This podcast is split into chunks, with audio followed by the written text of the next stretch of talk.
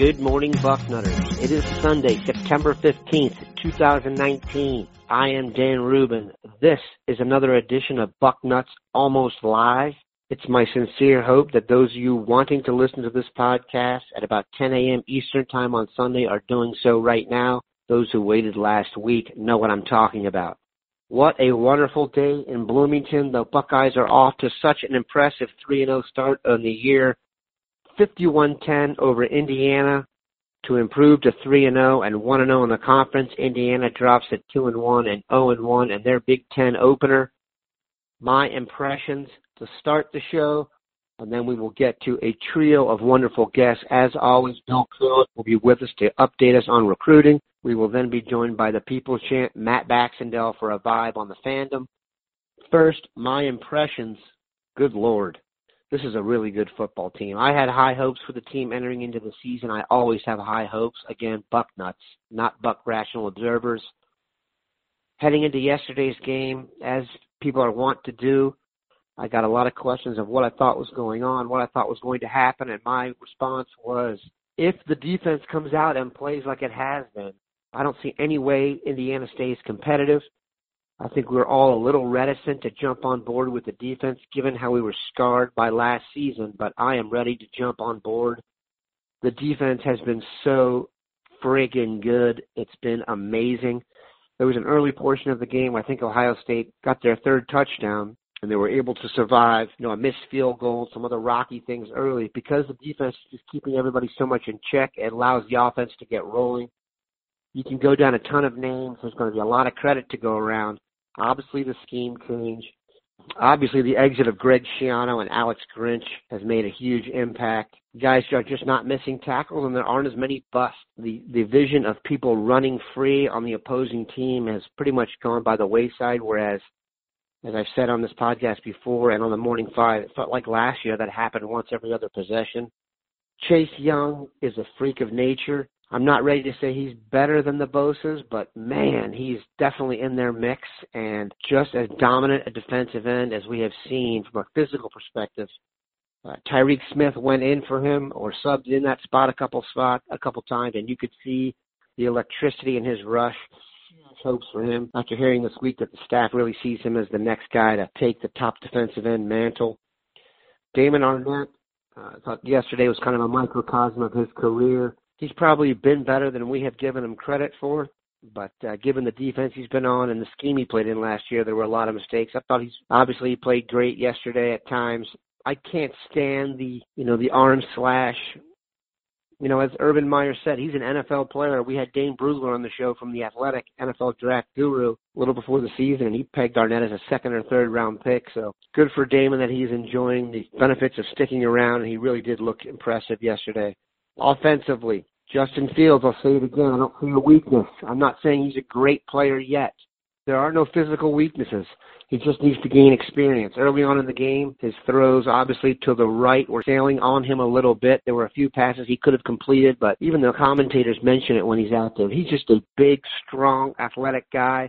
He has great vision. What's impressed me maybe most about him is his poise. He does not seem to get rattled from a physical perspective, the way he can spread the field with his arm has been just downright amazing. Thought the offensive line was fantastic. Josh Myers flashed. He seemed bigger to me than the other centers we had. In that Miamisburg offense, he was always pulling and getting out in front. You could see that a couple times yesterday.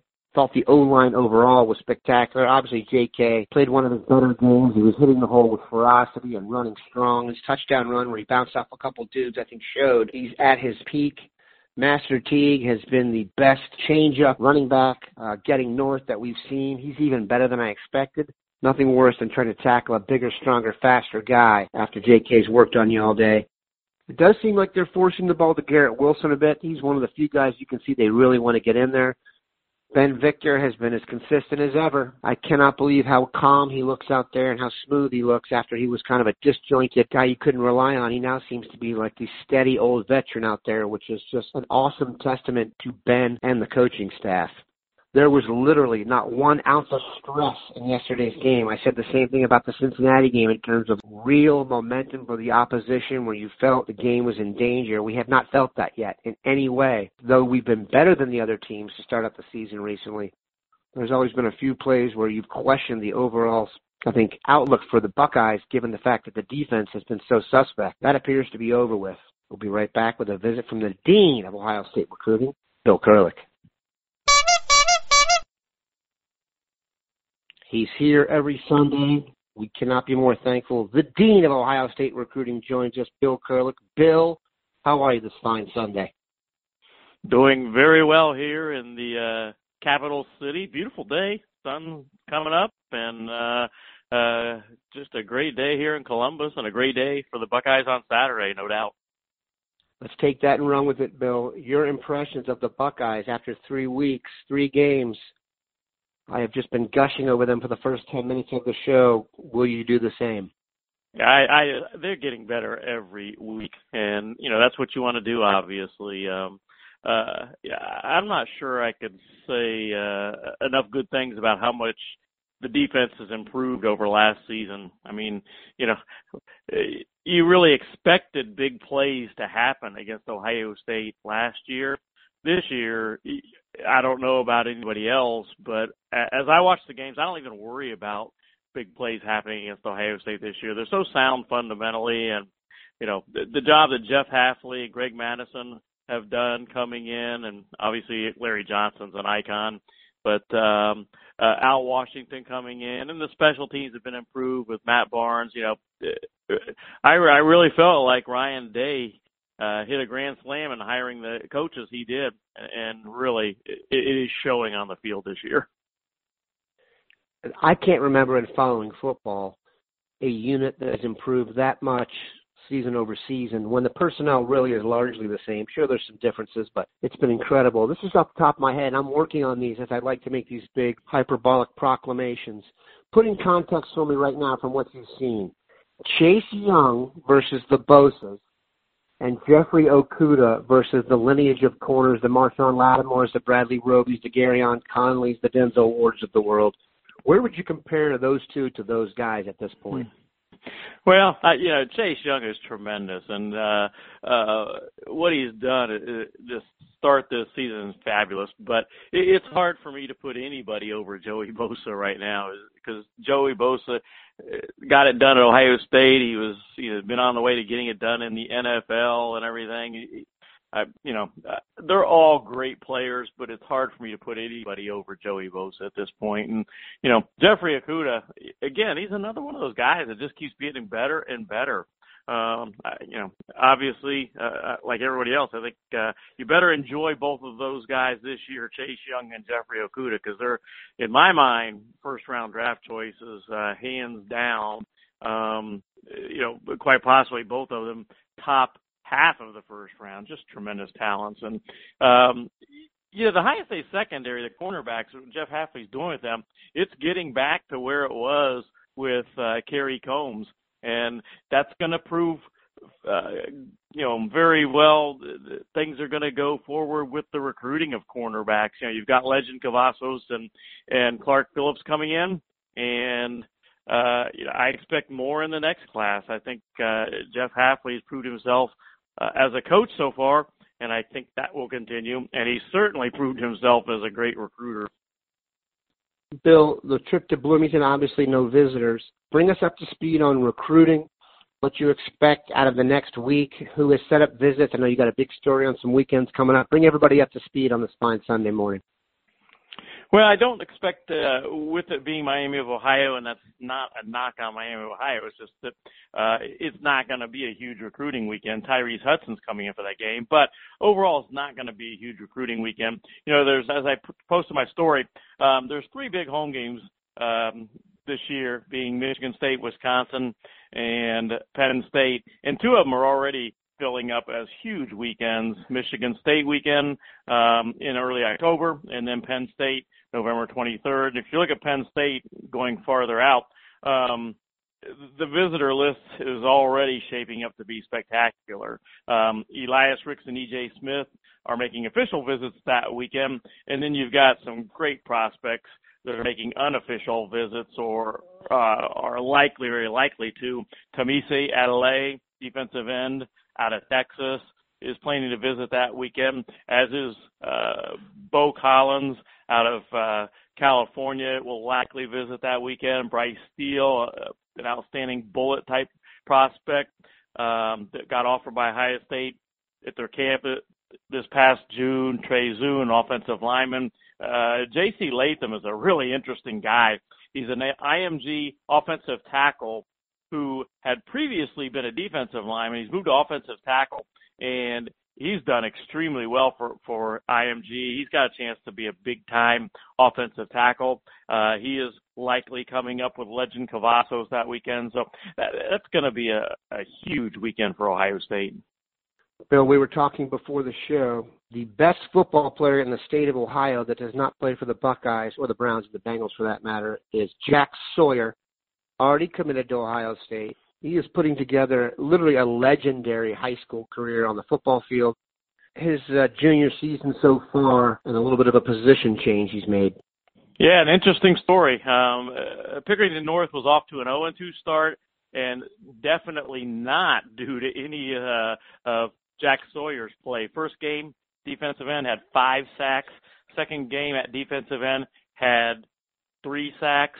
Third game, only had one sack, but there was a good reason. He only played eight snaps on the defensive side of the ball this past weekend. He was playing uh, at Olentangy Orange, and as I said, he only played eight snaps on defense because he played quarterback uh, on the other side of the ball. He had never started a game in his life at quarterback, um, but the uh, uh, back the starting quarterback had tweaked uh, his knee, I believe it was, had a leg injury that um, was not going to allow him to play. It was kind of a game time decision that the uh, starting quarterback could not go.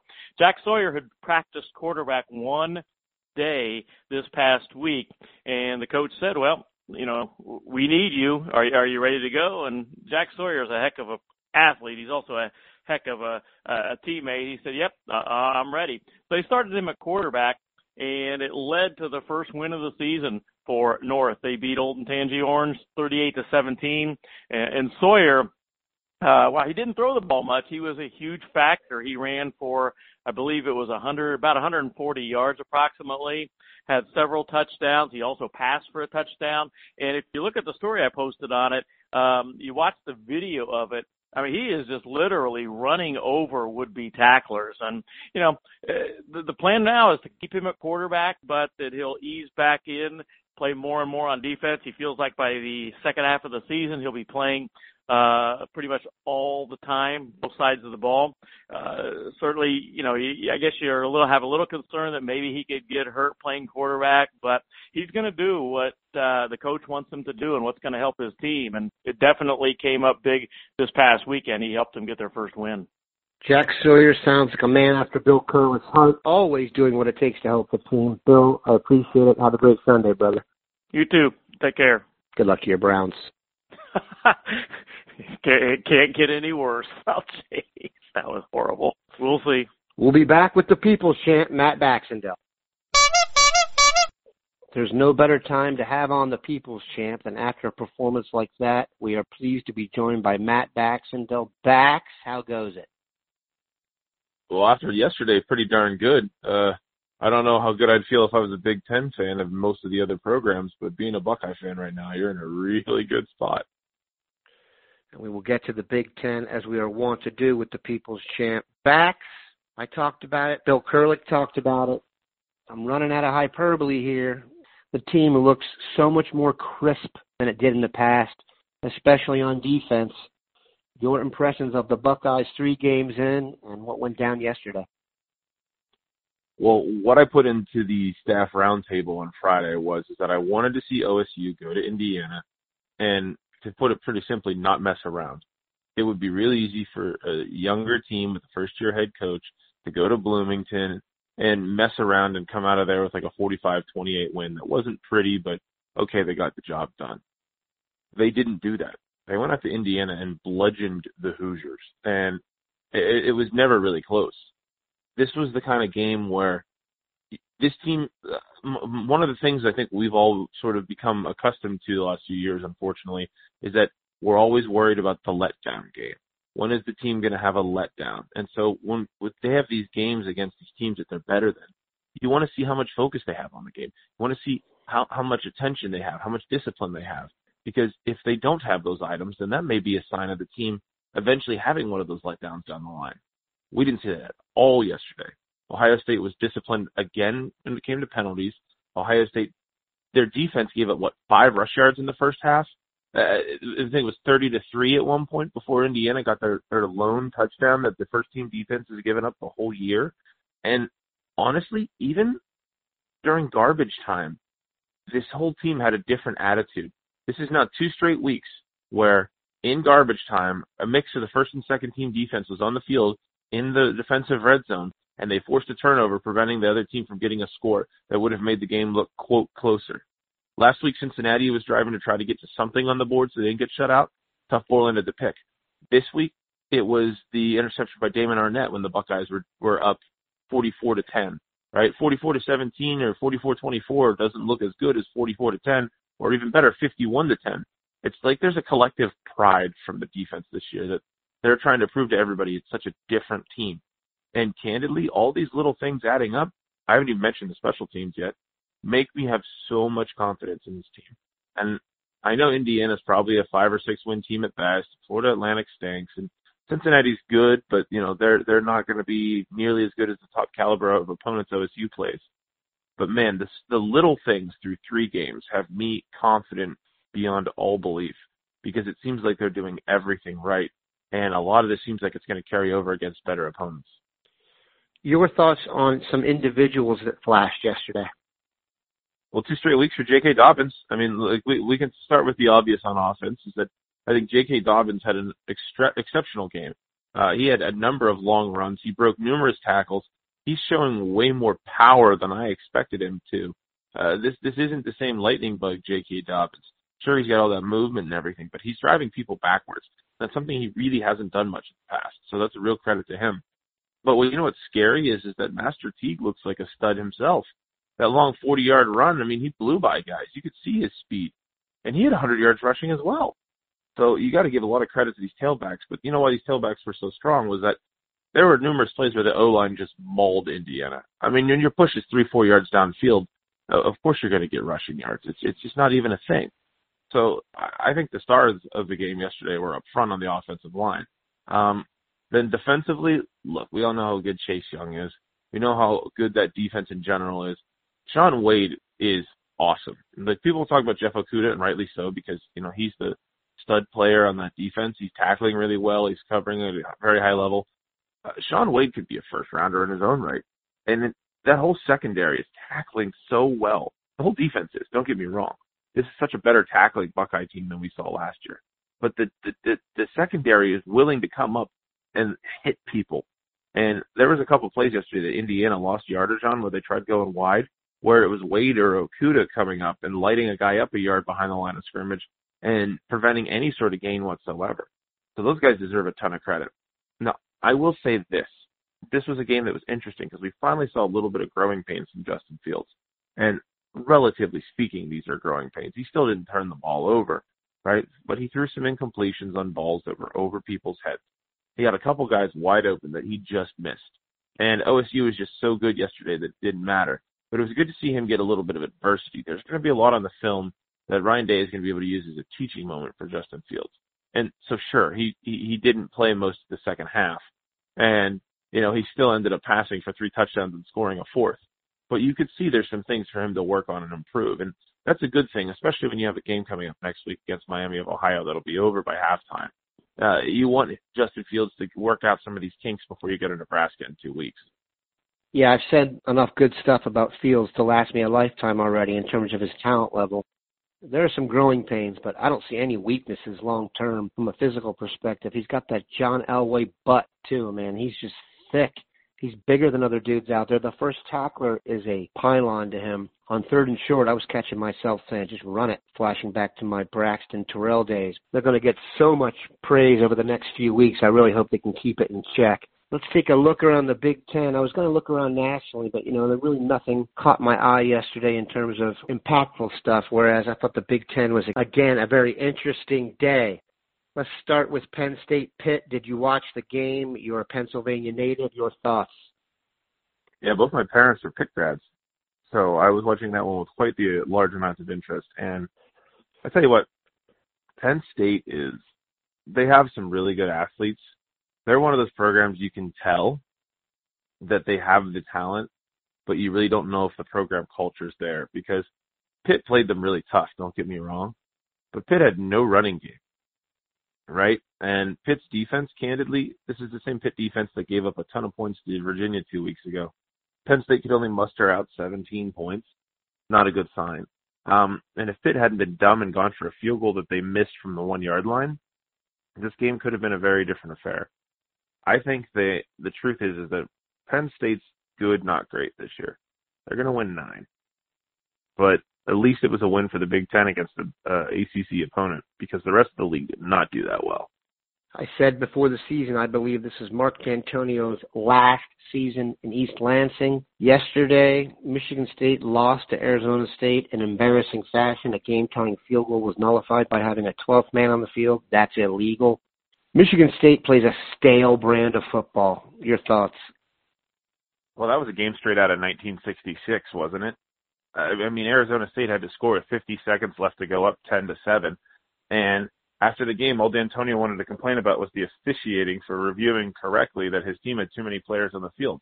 How about you review the fact that your offense stinks, Dino? You got this really good defense and you're wasting it because you have a terrible offense run by Jim Bollman and your quarterback, Brian Lewerke, who everybody wanted to pretend was really good this summer, isn't and hasn't been. He, he, you know, he is what he is. That's simple. He's not a good quarterback. And that offense is never going to allow anybody to make a play because they always run the same predictable stuff up the middle. It's classic Bollman. I think you're going to end up seeing with Michigan State this year.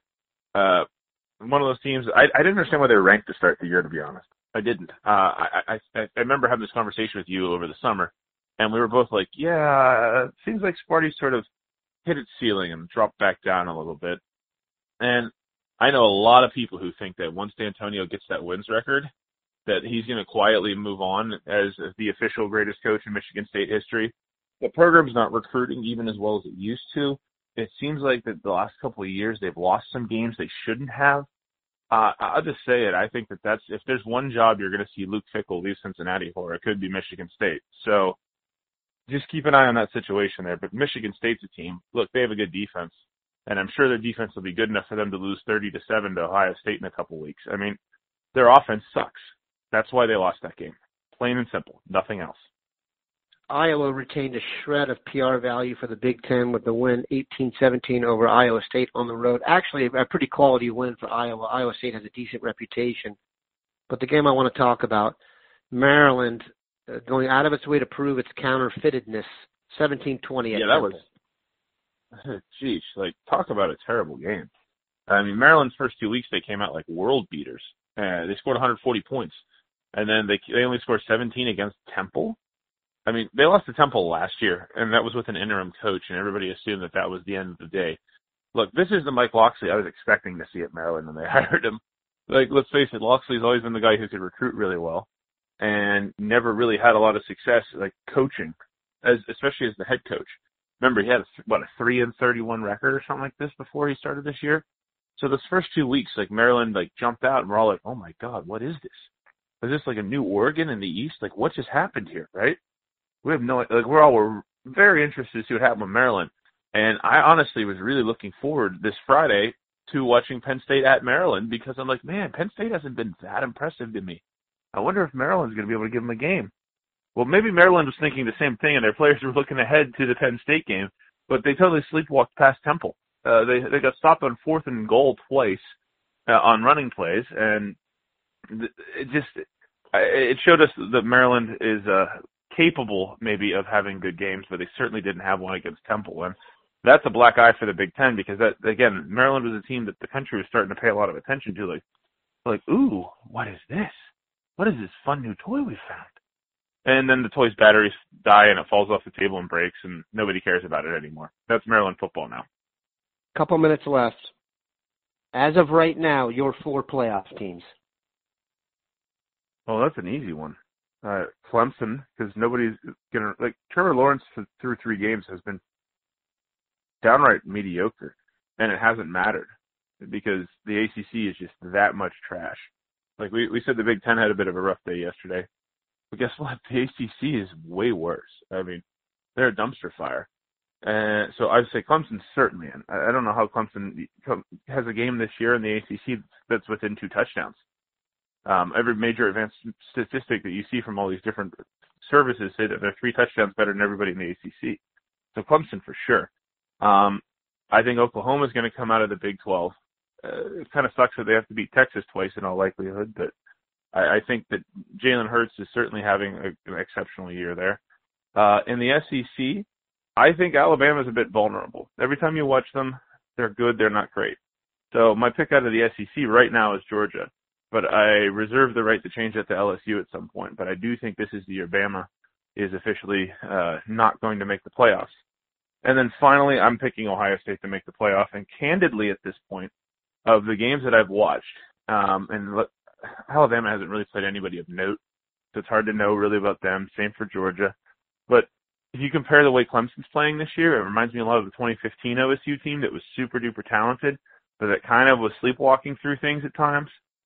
And I watched Oklahoma. I think they're perfectly good with Jalen Hurts, but this OSU team is perfectly capable of shutting them down. Right? I don't know the same thing about Oklahoma's defense can be said. Right now, I haven't seen anybody who can beat Ohio State. So, you know, I, I think that this is a this is going to be a fun year. But right now, I'm going to go with Georgia, Clemson, Oklahoma, and Ohio State as my four as of today. I think that's fair. I think LSU is also in the mix. Having watched them last night, what was funny was they remind me of Ohio State last year, and that, by the way, Joe Burrow looks amazing. If you have not seen highlights of that game, go to YouTube and watch that nine minute thing that they do. Joe Burrow is on point and is going to make himself some real money next year. But um, they're like Ohio State in that LSU is prone to the bust. Northwest, whatever Louisiana, small school in the Bayou, did, you know, was competitive because of a couple broken coverage. It reminded me of watching the Buckeyes play last year. But the Bobby Boucher school is that the Mud Dogs who they were playing last night? I wasn't quite sure what was going on with LSU in that one. yeah, the Mud Dogs put up a decent fight, but uh, Jumpin' Joe was up to the challenge. We appreciate Bax stopping by. Have a great Sunday, brother. Thanks, Dan. We bring in beat writer extraordinaire Pat Murphy. Pat, how goes it? Good, good. How are you doing? Real well. You were there. Um, talk about yesterday. That was our first road test for the Buckeyes in the Big Ten. I don't think anybody thought Indiana was going to win the game, but we've been reticent to give Ohio State the full amount of credit. Are you fully sold on the Buckeyes now? I'm certainly starting to get there, and uh, I'm not sure you can call that a road test given the amount of Ohio State fans that were there, especially in the second half. You know, it was confusing at times when you'd hear the cheering when referees made calls because it was almost like an Ohio State home game, which is always cool to see on the road. But uh, in terms of the game on the field, it was uh, another, you know, complete demolition from Ohio State. Offensively, um, the team moved the ball with you know, relative ease. They did it in a different way this week. Less Justin Fields through the air, more J.K. Dobbins and Master Teague, which which was the surprising part. Um, defensively, the the defensive line continues to be dominant, led by Chase Young, who had two sacks. Um, the young guys, uh, Zach Harrison got his first sack. A few other freshmen got involved, especially late in the game. Um, the the secondary was was as good as advertised. Obviously, the pick six by Damon Arnette highlights that, but just another complete performance, really kind of building each week, I think, um, which is what you want to see a team do, especially a team where we came in with some question marks. How would the quarterback be? How would the defense look with, with four new staff members? So this team is really impressing me. I think, uh, you know, if there were any questions coming into the season, I think they've answered those pretty solidly so far. And, you know, there will be definitely tougher tests, like you said. Indiana is not going to be the most difficult team they play, but that's a Big Ten team, a two and O oh team that had done well in its first two games. So these first three weeks have have gone well for Ohio State. Last year's offense was uh, much different, obviously, with the quarterback being a traditional pocket passer, but it was effective. This year's offense is doing it a different way and is effective the difference is on the defense is just literally night and day. Having talked to the guys after the games now, are they expressing any surprise at how well they've played?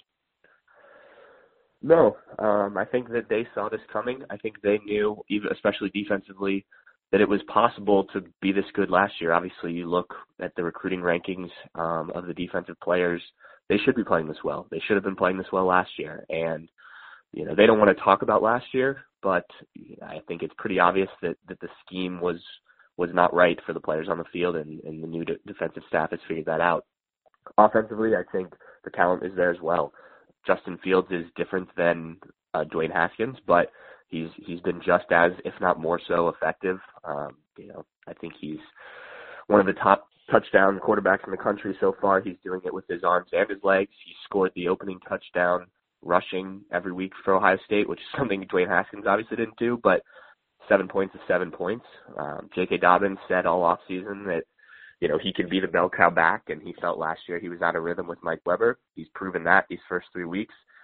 Um, and, you know, they talked about needing depth at, at running back. Master Teague steps up.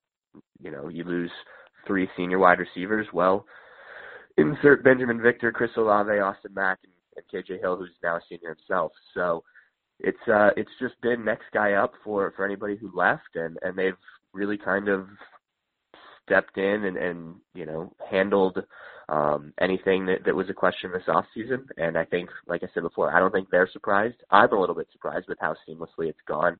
Um, but you know, maybe I shouldn't have been. Maybe we should have listened a little closely during the off season. Yeah, I think what you're seeing here is a combination of a lot of stuff. Obviously, the new staff and new coaches, but we also forget that last year at this time, Ohio State was embroiled in some of the most silly, drama, high you know, off the field crap that probably distracted the team. Urban was a rock star coach, but had become a, you know, a fulcrum of attention, and it wasn't positive attention a lot of the time. So I think it's just a much easier approach to things, less stress surrounding the guys, and then obviously the new coaching has helped. As I look at the schedule here, though, next week, I mean, having watched the Cincinnati Miami game yesterday, I don't think it's realistic to expect Miami to put up much of a fight. Then you got a four game stretch, which is going to be really interesting of at Nebraska, home for Michigan State, at Northwestern, and home for Wisconsin. But as I look at those three teams, Wisconsin's really the only team that's played well. How do you view the next month for the Buckeyes? Where do you see the biggest challenges? And I think you'd agree that Miami's just going to be a pylon. Yeah, Miami should be your, you know, your typical non-conference put up 60, 70 points and, and get the starters out at halftime game. If it's not, then I think we're going in the wrong direction. Um, but Nebraska, I still think will be very interesting. They haven't looked good, but having Ohio State at home, I think that's a game that they've had circled, especially given what Ohio State's done to them in recent years. Last year's game was obviously closer, but that's going to be a you know a, a tough task. I think. Um, I feel I still think Ohio State can win that one, just given that Nebraska isn't what people hype them up to be. Michigan State will be interesting. That's a very good defense. I don't think they'll be able to hang with Ohio State offensively. As we saw yesterday, they they struggle to move the ball, but they still play well defensively. That will be the biggest test I think for Ohio State in terms of where this offense is. It'll be Justin Fields' first real test. Fortunately, that's it, the horseshoe, and I think that'll uh, that'll help. Northwestern is difficult because of the schedule. You know, you change you play on a Friday night, so you change kind of your whole groove of that week. Now, if these guys are the the pros that aren't really pros that they claim to be, that shouldn't be a problem. But you know, you, you get a football player out of its out of his rhythm, then you know you never know how the, what the results are going to be. And then Wisconsin obviously has has looked great. They'll be tested next week against Michigan, maybe. Um, but that that's probably the biggest of the four. So this next month will tell us a lot about Ohio State, and and that's what it should be as we enter Big Ten play. I think this team, just you know, like we talked about at the beginning, with what they've shown here, they should be able to handle it. I'm I'm gaining confidence that this team is is really a national powerhouse. Um, but not only will it test the players, I think it'll test Ryan Day. We we haven't seen him kind of go through a gauntlet. We you know we only have six games of of him as a head coach, and and three of those were last year as the interim. When really the toughest test he saw was TCU, and you may argue that that's still the toughest test he's faced, and and obviously those those guys didn't turn out to be too great. So I, I think we'll really learn a lot about this team. I'm confident that they can make it through unscathed, but uh, it'll definitely be a test here in the, the next month or so heading into November. No question, they've been impressive. It's been a fun ride so far. I am really looking forward to that Michigan Wisconsin game next weekend. That is going to Yeah. be super interesting. Ohio State's going to step off the national radar here for about 13 or 14 days, which actually isn't a terrible thing. It's been a fun ride so far. We hope they can keep it up. We appreciate Pat taking time out of a Sunday morning. Have a good one, Bucknutters.